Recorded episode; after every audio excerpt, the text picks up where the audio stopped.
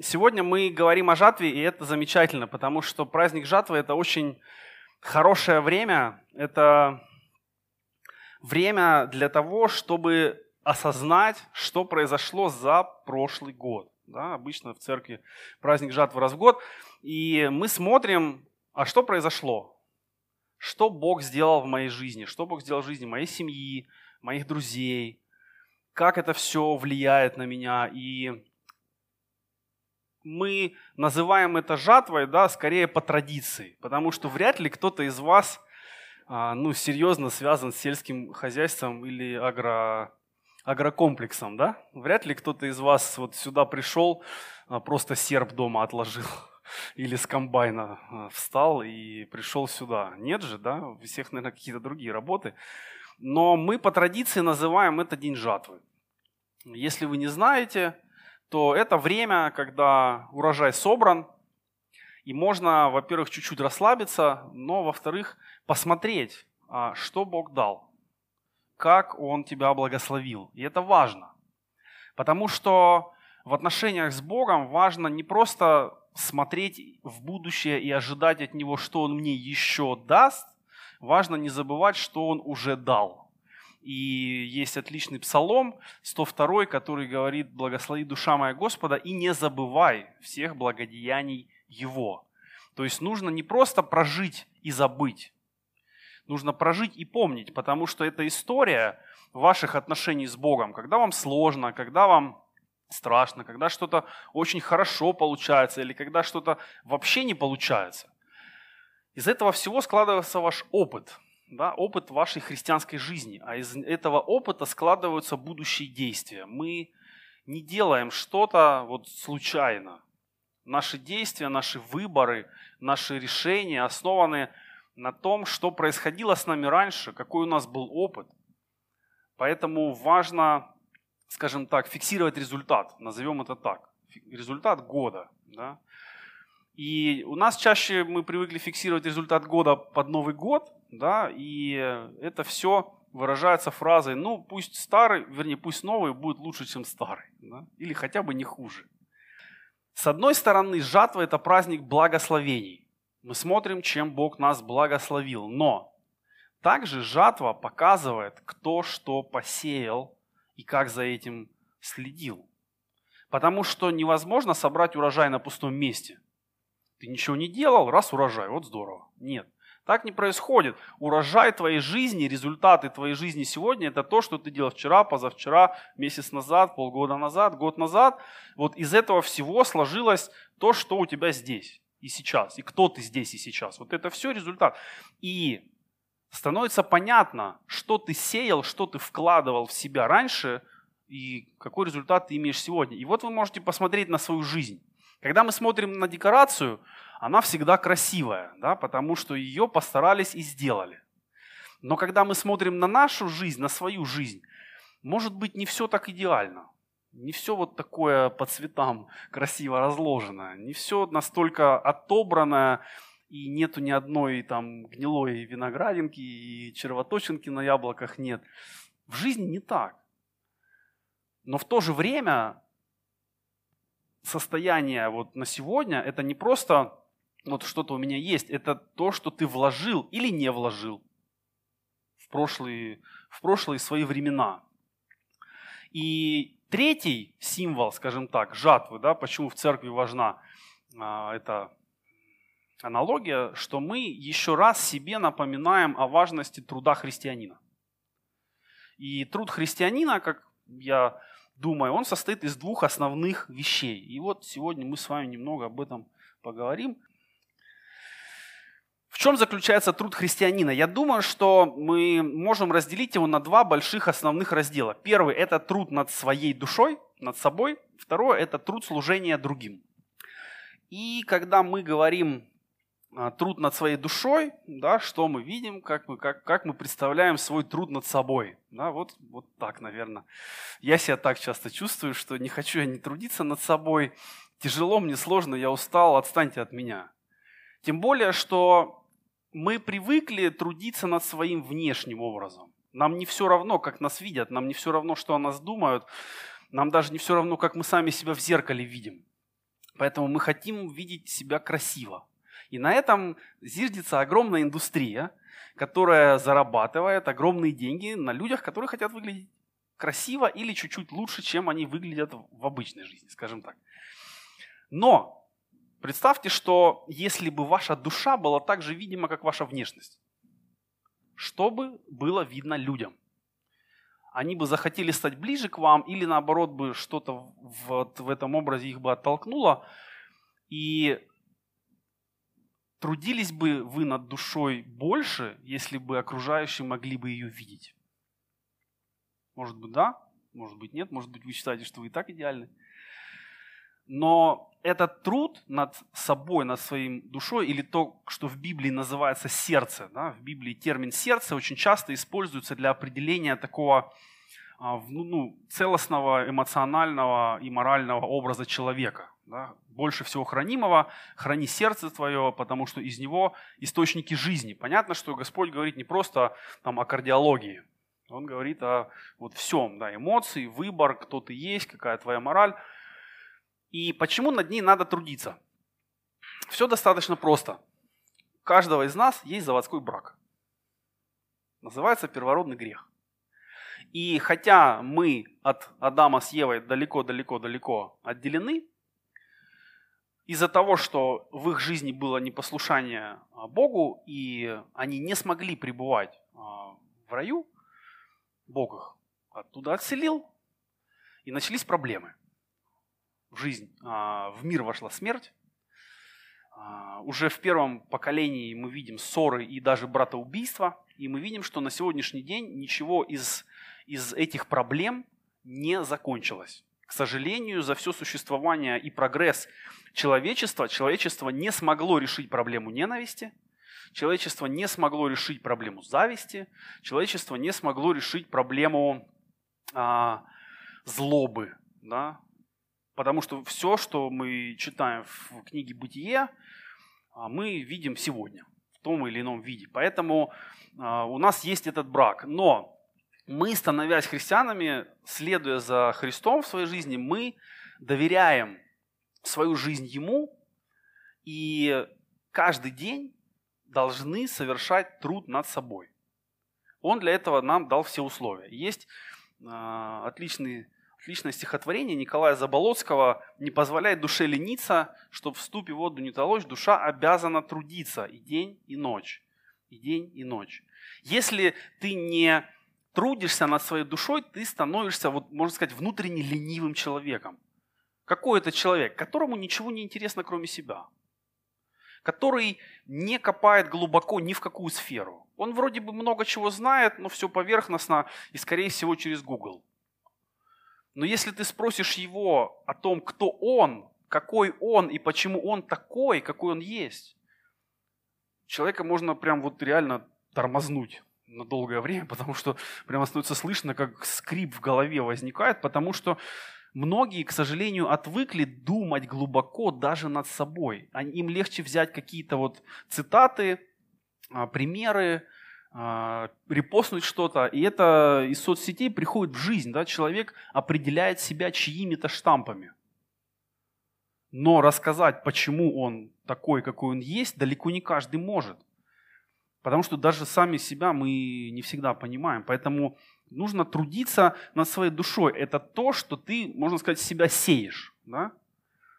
Что ты смотришь, что ты слушаешь, с кем ты общаешься, какую информацию, каких людей ты пускаешь в свое окружение и как это влияет на тебя. Не вопрос, влияет или нет, мы все влияем друг на друга. Вопрос в том, к лучшему, к добру или нет. Вот э, Женя сказал, что мы вместе тренируемся. Мы на тренировке стараемся влиять друг на друга к добру. Но если вдруг непосвященный человек зайдет и услышит часть наших разговоров и увидит то, что там происходит, он подумает, что либо мы очень сильно ненавидим друг друга, либо очень сильно вот прям подкалываем. Но это не так. Мы желаем добра друг другу.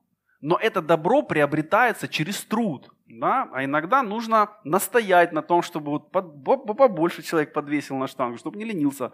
И точно так же происходит в нашей работе над собой. Конечно, нам лень вникать. Но это нужно, потому что иначе ты не, не вырастешь в своей жизни ничего. Ты будешь пустым человеком. Вот это такое, ну, сегодня, может быть, не так часто мы слышим такой термин «пустой», да, или пуст, ну, пустозвон еще, может быть, говорят, но пустой человек, неинтересный. И я думаю, что христиане не могут быть неинтересными людьми просто потому, что у них, если они христиане, у них каждый день что-то происходит. У них есть откровение из Слова Божьего, у них есть что-то из церкви полезное, у них есть какое-то свидетельство, как Бог их там благословил или на что-то надоумил, или куда-то привел, или кого-то к ним привел. И христианин не может быть пустым человеком, потому что в нем есть Дух Святой. Так должно быть. И этот Дух Святой в нас производит работу. Но наша часть в этом тоже есть. Быть открытым, делать то, что надо, а не то, что хочется иногда. И вот в этом состоит труд над э, своей душой. И, конечно, мы говорим, что Бог тебя любит таким, какой ты есть. Это правда. Но Он не хочет, чтобы ты все время таким оставался. Он хочет, чтобы ты рос и чтобы ты использовал весь свой потенциал, который ты можешь использовать. Потому что ну, каждый из нас уникален. У нас есть свой набор умений, навыков, даров. Плюс к этому в Библии мы читаем, что у нас есть дары Духа Святого. И вот это нужно использовать, это нужно развивать. Никто из вас не может сказать, что ну, у меня нет.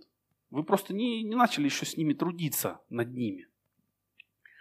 И другая часть – это труд служения другим. И трудиться для других можно, э, когда ты трудишься над собой, потому что ты можешь дать людям только то, чем ты наполнен сам. Сегодня, я думаю, вы все в курсе да, про разных тренеров успешного успеха, и они рассказывают, э, как стать миллионером, там, триллионером, неважно, но очень часто это просто информация. Они ее где-то взяли, они ее запаковали, и они ее перепродали, но они сами этого не делают, и они не могут сказать, это то, как живу я постоянно. И вот э, в христианстве тоже есть, можно сказать, тренеры успешного успеха, которые просто вот они говорят то, что правильно, но они так не живут. И это, не, это, это грех, я считаю. Потому что в Библии мы видим, Павел, Петр, Иаков, все апостолы и последующие ученики, которых мы называем отцы церкви, да, вот в церковной истории, мы видим, что никто из них не был просто ну, преподавателем наставки. Никто просто не приходил, читал лекцию и уходил. Все жили Христом и в итоге умерли за Христа. И очень многие непростой смертью умерли. То есть настолько внутри них был Бог, и настолько в них было а, Писание и важность этого они осознавали, что даже смерть их не остановила. Смерть не, не исправила их внутренность, потому что Бог внутри них был сильнее, чем все вокруг. И когда человек отдает другому от полноты, от того, что у него есть, да, терпение, любовь, а, смиренно-мудрая, вера, мир, все, вот, все плоды Духа Святого, о которых мы читаем, тогда это эта жизнь становится интересной для других. И время от времени мы видим вот каких-то служителей, людей просто верующих, которые выделяются на фоне остальных, потому что они просто настоящие. Они никого ни в чем не убеждают, но вокруг них собираются люди. Потому что жизнь во Христе, она всегда притягивает. Вот мы посмотрим на жизнь Христа. Он ходил и притягивал других людей, разных, странных, не странных, бедных, богатых, умных, не очень умных, праведных, не очень праведных, но вокруг него всегда были люди. Не только потому, что он исцелял, но потому что он, вот, знаете, есть такие люди, вот, он просто интересен как человек. Неважно, о чем он говорит, рядом с ним интересно быть. Вот Христос был таким, и ученики были такими. Поэтому им удавалось строить церкви, развивать служение. И труд, а, труд служения другим – это о том, в кого ты вкладываешь. То есть труд а, служения над собой – это что ты в себя вкладываешь, труд служения другим – это в кого ты вкладываешь. И если в твоей жизни нет людей, в которых ты сеешь, в которых ты вкладываешь, о которых ты заботишься, беспокоишься, укрепляешь, ну, можно дальше как угодно это называть, но если ты никому не служишь, ты зря проводишь время. Потому что принцип церкви состоит именно во взаимоскрепляющих связях и взаимном служении и друг другу, и людям вне. Церковь для этого. Все остальное декорация. Песни, еда отличная, трансляция прекрасная. Это все декорация для того, что на самом деле должно в церкви происходить. Служение, усиление друг друга, укрепление и созидание. То есть, по идее, вы должны уходить отсюда сильнее, чем пришли. Увереннее, наполнение, более радостными, более желающими что-то сделать. То есть вы должны приходить сюда нацеленно для того, чтобы стать лучше и для того, чтобы помочь кому-то здесь стать лучше. И это дело не только избранных там, служителей, каких-то особенно назначенных, это дело абсолютно каждого. И у каждого есть что-то, чем вы можете друг с другом поделиться. Если все вы друг с другом чем-то поделитесь, никто не останется в накладе. Никто не останется без ничего. А если будет, не знаю, там 2-3 каких-то особенных служителя, которые всех, всех должны делать сильнее, крепче, веселее, укреплять их, то в конце концов эти служители где-то по дороге лягут. И это тоже мы наблюдаем в церквях. Так называемое выгорание служителей. Почему оно происходит? Да просто потому, что ну, не может там один человек укреплять там 90, да, ему нужны помощники. Поэтому что ты сеешь в себя и что ты сеешь в других. Это два важных вопроса. И мы откроем послание Галатам. И вот э, что написано. Послание Галатам, 6 глава. «А, не обманывайтесь, то есть не обманывайте сами себя. Да? Бог поругаем не бывает. Что посеет человек, то и пожнет. То есть это очень важный принцип. Не можно, ну, нельзя посадить морковку, собрать картошку, нельзя посадить яблоки, собрать груши, да? нельзя посеять ненависть, собрать любовь. Так не происходит. Что человек посеет, то он и пожнет. То есть если ты прогнозируешь свой результат, это тебе надо сеять. Хочешь посеять, получить добро, сей добро. Хочешь получить поддержку, сей поддержку и так далее. Сеющий в плоть свою от плоти пожнет тление, а сеющий в дух от духа пожнет жизнь вечную. И вот э, в современном переводе, мне нравится тоже, как это написано, если для плоти он сеет, тление пожнет, а если на поле духа сеет, пожнет от него жизнь вечную. То есть ты можешь выбрать, на чьем поле ты сеешь, куда ты разбрасываешь свою жизнь. И по твоему выбору ты получишь результат. Это тоже важный момент. Почему-то не все связывают выбор, результат. Люди хотят результат хороший, а выбор, соответственно, они не хотят делать. Люди хотят результат, но платить цену этого результата они не собираются. И это очень странно. Опять же, вот э, в сельском хозяйстве понятно, хочешь хороший урожай, тебе нужны хорошие семена, тебе нужна хорошая земля, тебе нужна упорство и работа. И тогда, может быть, у тебя будет хороший урожай.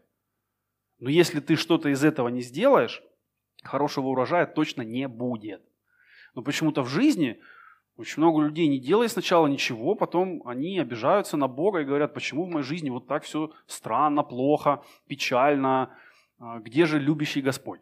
Да он все рядом стоит, но он ждет, пока ты что-то со своей жизнью сделаешь, он ждет, пока ты начнешь сеять то, что даст хорошие всходы.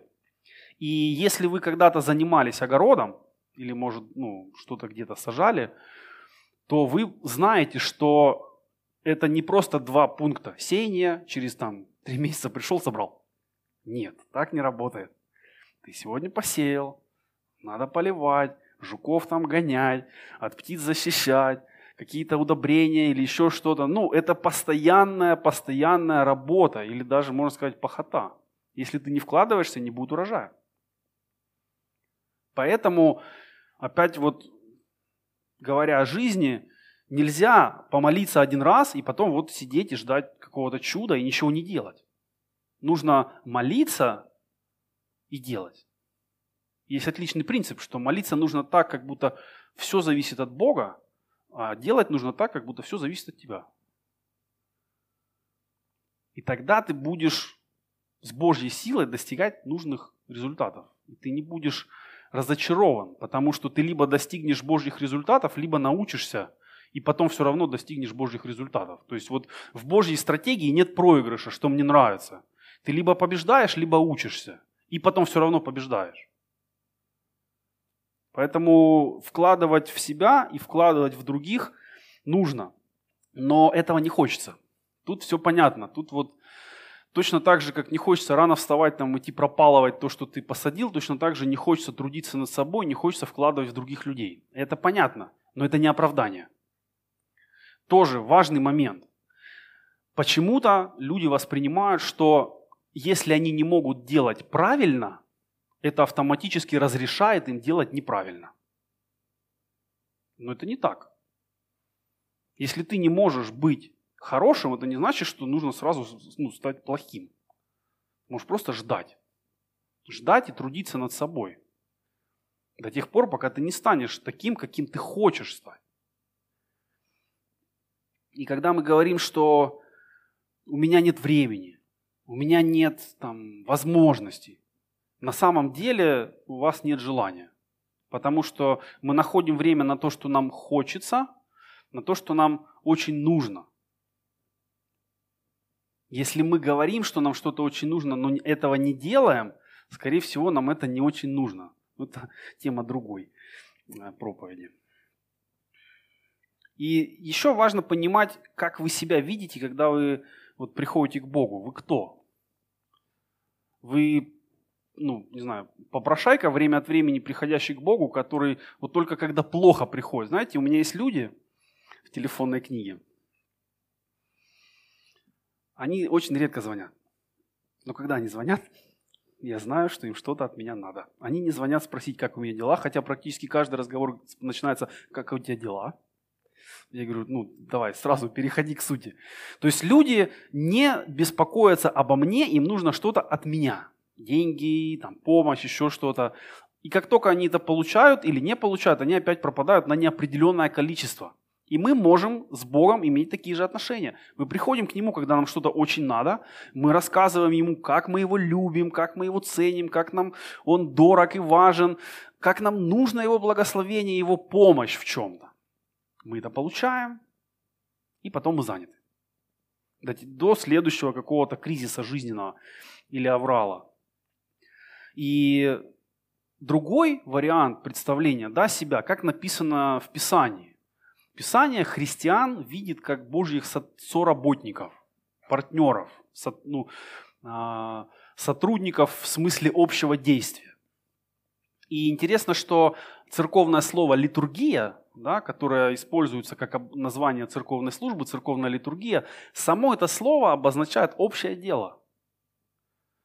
И вы все, придя сюда, пришли для того, чтобы совершить общее дело, общее служение не зрительствовать вы пришли сюда, а совместно что-то делать, совместно помогать становиться друг другу ближе к Богу и лучше в том, как вы живете.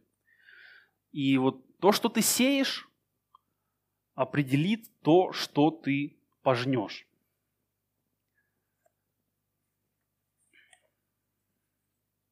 И по поводу жатвы еще, да, и хочется, не хочется. В Библии есть замечательный стих, один из моих любимых стихов, это книга притч. «Да коли ты, ленивец, будешь спать, когда ты встанешь от сна своего». Немного поспишь, немного подремлешь, немного сложа, сложив руки, полежишь, и придет, как прохожий, бедность твоя и нужда твоя, как разбойник.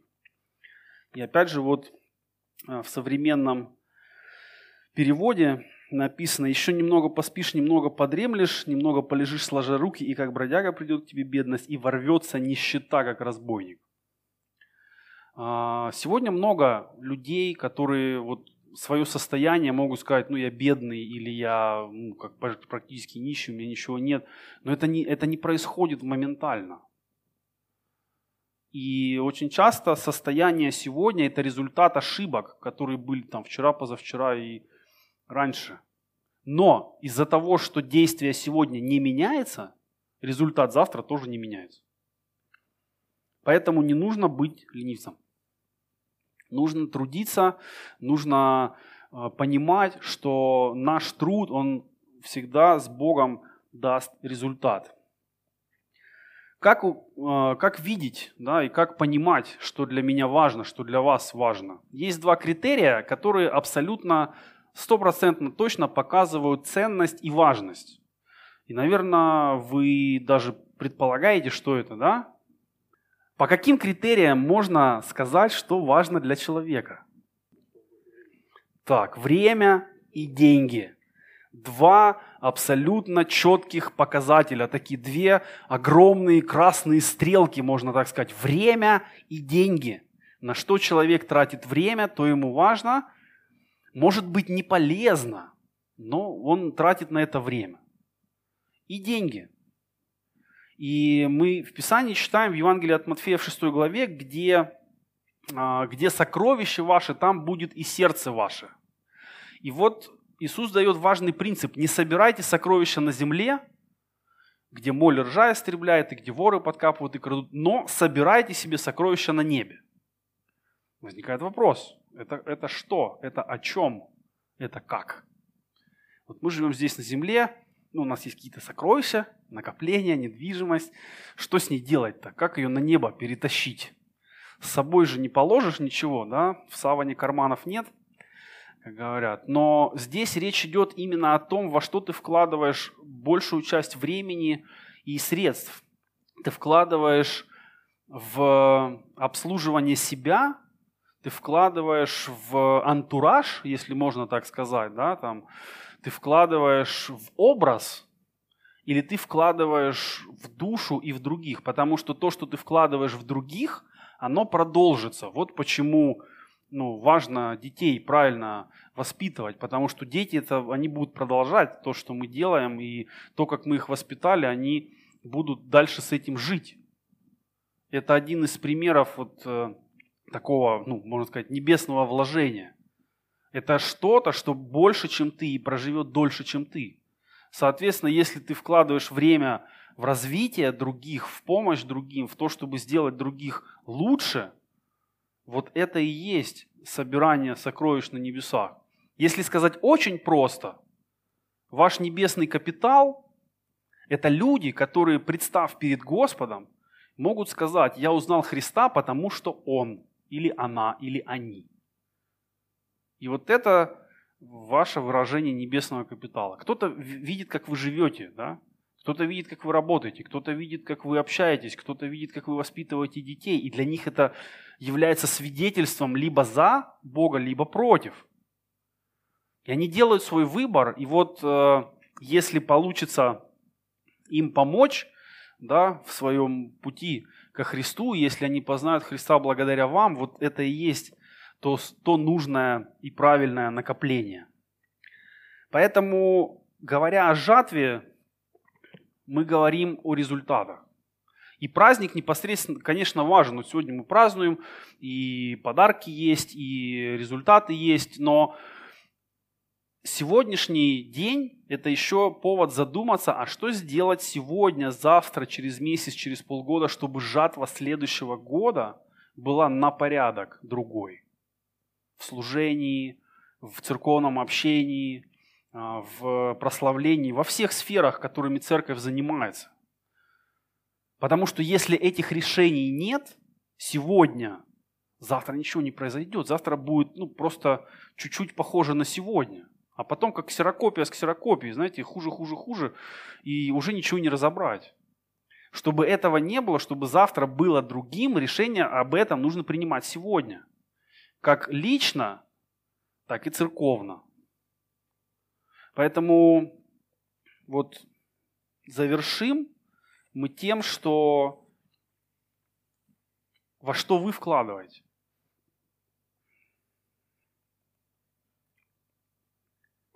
Что вы будете жать? Каков будет ваш урожай через три месяца, через шесть месяцев? Если это слишком много для вас, может быть через две недели что вы, в чем вы станете лучше. И что, вы, и что вы будете делать уже сегодня и завтра. Потому что если вы ничего не делаете, то жизнь просто на автомате отщелкивает кадры. И ты смотришь в зеркало, ничего не меняется, только, ну, там, не знаю, волос становится меньше, борода становится а, более седая, или там бока становятся больше. Вот это все происходит само собой. А над остальным надо трудиться. И в Писании есть призыв. Да? В книге пророка Исаии Бог обращается и говорит, кто пойдет для нас, кто будет исполнять дело Божье. И пророк Исаия отвечает, вот я, пошли меня. Есть шутка такая церковная, что у нас чаще принято отвечать, вот я, пошли его. Но в отношениях с Богом, вот в этом, наверное, тоже есть своя удивительная черта. Мы, как церковь, общаемся с Христом, но и лично тоже. И вот перед Богом мы стоим каждый по одному – и когда мы станем перед Ним уже окончательно, Он не спросит нас, а почему Он не сделал, а почему вот твоя церковь не была настолько хороша, насколько она могла бы быть. Он спросит, почему ты в своей церкви не, не сделал все, что ты мог, почему ты не включился и так далее. И нам нужно будет отвечать за себя – Поэтому, чтобы нам было что ответить, да, трудиться нужно уже сейчас. И поэтому будем молиться о том, чтобы жатва, она, даже если сегодня, может быть, ваша жатва жизненная вас расстраивает, и вы понимаете, что, ну, может быть, свой урожай вы вот так на показ и не выставите, это тоже неплохо. Тогда ваша задача трудиться над своей душой, трудиться в служении другим, чтобы через какое-то время вы могли действительно как свидетельство своей жизни показать, вот что Бог сделал во мне. Поэтому независимо от того, что, вы, что вам видно в своей жизни сейчас, нужно двигаться дальше и нужно, а, нужно вкладывать время, средства, себя. И Писание говорит, что этот труд никогда не будет напрасен послании к Коринфянам написано, что труд ваш не тщетен перед Господом, то есть не напрасен. Все, что вы делаете для Бога, для других людей, это не напрасно. Даже если вы сразу сами не видите результаты, и вам кажется, вот сколько я бьюсь, и все не то, нет. Все, что вы делаете во имя Христова для человека, не напрасно. И может быть, он ваши слова вспомнит через 15 лет, а может быть, он даже не вспомнит, что это были вы, но он вспомнит что-то, ваш пример, ваше внимание, ваше участие. И это стоит того. Это стоит того, чтобы сегодня трудиться над собой, быть верным Христу, быть верным церкви и вот каждый день делать выбор в сторону Христа, отвечать на призыв «Вот я, Господь, вот такой, какой есть, да, с тем, что имею там, где я нахожусь». Вот если ты что-то можешь сделать благодаря этому или вопреки этому, часто Бог действует вопреки тому, что мы имеем, то сделай это. И цените то, что Он дает вам быть возможность соучастниками спасения других людей. Потому что все, что мы сделаем здесь, это не просто про ну, как бы ритуал, обряд, религиозность. Это, это не так важно на самом деле. Важно, что жизнь человека меняется. Вечная участь человека меняется при переходе от от состояния без Христа к состоянию со Христом. И церковь про это. Про то, что люди без Христа, видя, как живут христиане, они хотят этой жизни, они, им, им становится интересно. И в церкви через общение, через служение, через еще что-то, они меняют свое состояние. Они, они из врагов Бога становятся друзьями Бога. Становятся детьми Божьими. И вот для этого вы все здесь. А по ходу, да, по ходу мы славим, прославляем, помогаем друг другу, молимся друг за друга, делаем друг друга лучше. Опять же, для определенной цели. Будем молиться. Господь Отец, благодарим Тебя за все, что Ты дал нам, и за все, что Ты сделал в нашей жизни уже, и за все, что Ты сделаешь в нашей жизни еще. Мы знаем, что мы можем Тебе доверять полностью и абсолютно, и нету дней, когда Ты бы нас подводил, я прошу, Господь, чтобы сегодняшний день, праздник жатвы, он был важен для каждого человека, и э, чтобы каждый задумался над тем, какую жатву представляет его жизнь, какие плоды, что происходит, и чтобы мы, каждый принял а, какие-то решения о своей жизни. Благодарим Тебя за верность, за милость к нам, за то, что мы всегда можем прийти к Тебе, и Ты не отвергаешь нас. Ты никогда не занят для нас, а, тебе не надоедает то, что мы приходим много раз с одним и тем же, но Ты успокаиваешь нас. Но также, Господь, дай нам возрастать, дай нам из детства христианского переходить уже дальше и не просто просить у Тебя для себя, но зная, что Ты все даровал нам, просить у Тебя за других, об их спасении, об их благословении, о наших близких, о людях, с которыми мы работаем, с которыми мы общаемся, чтобы радости на небесах от кающихся грешников было всегда много.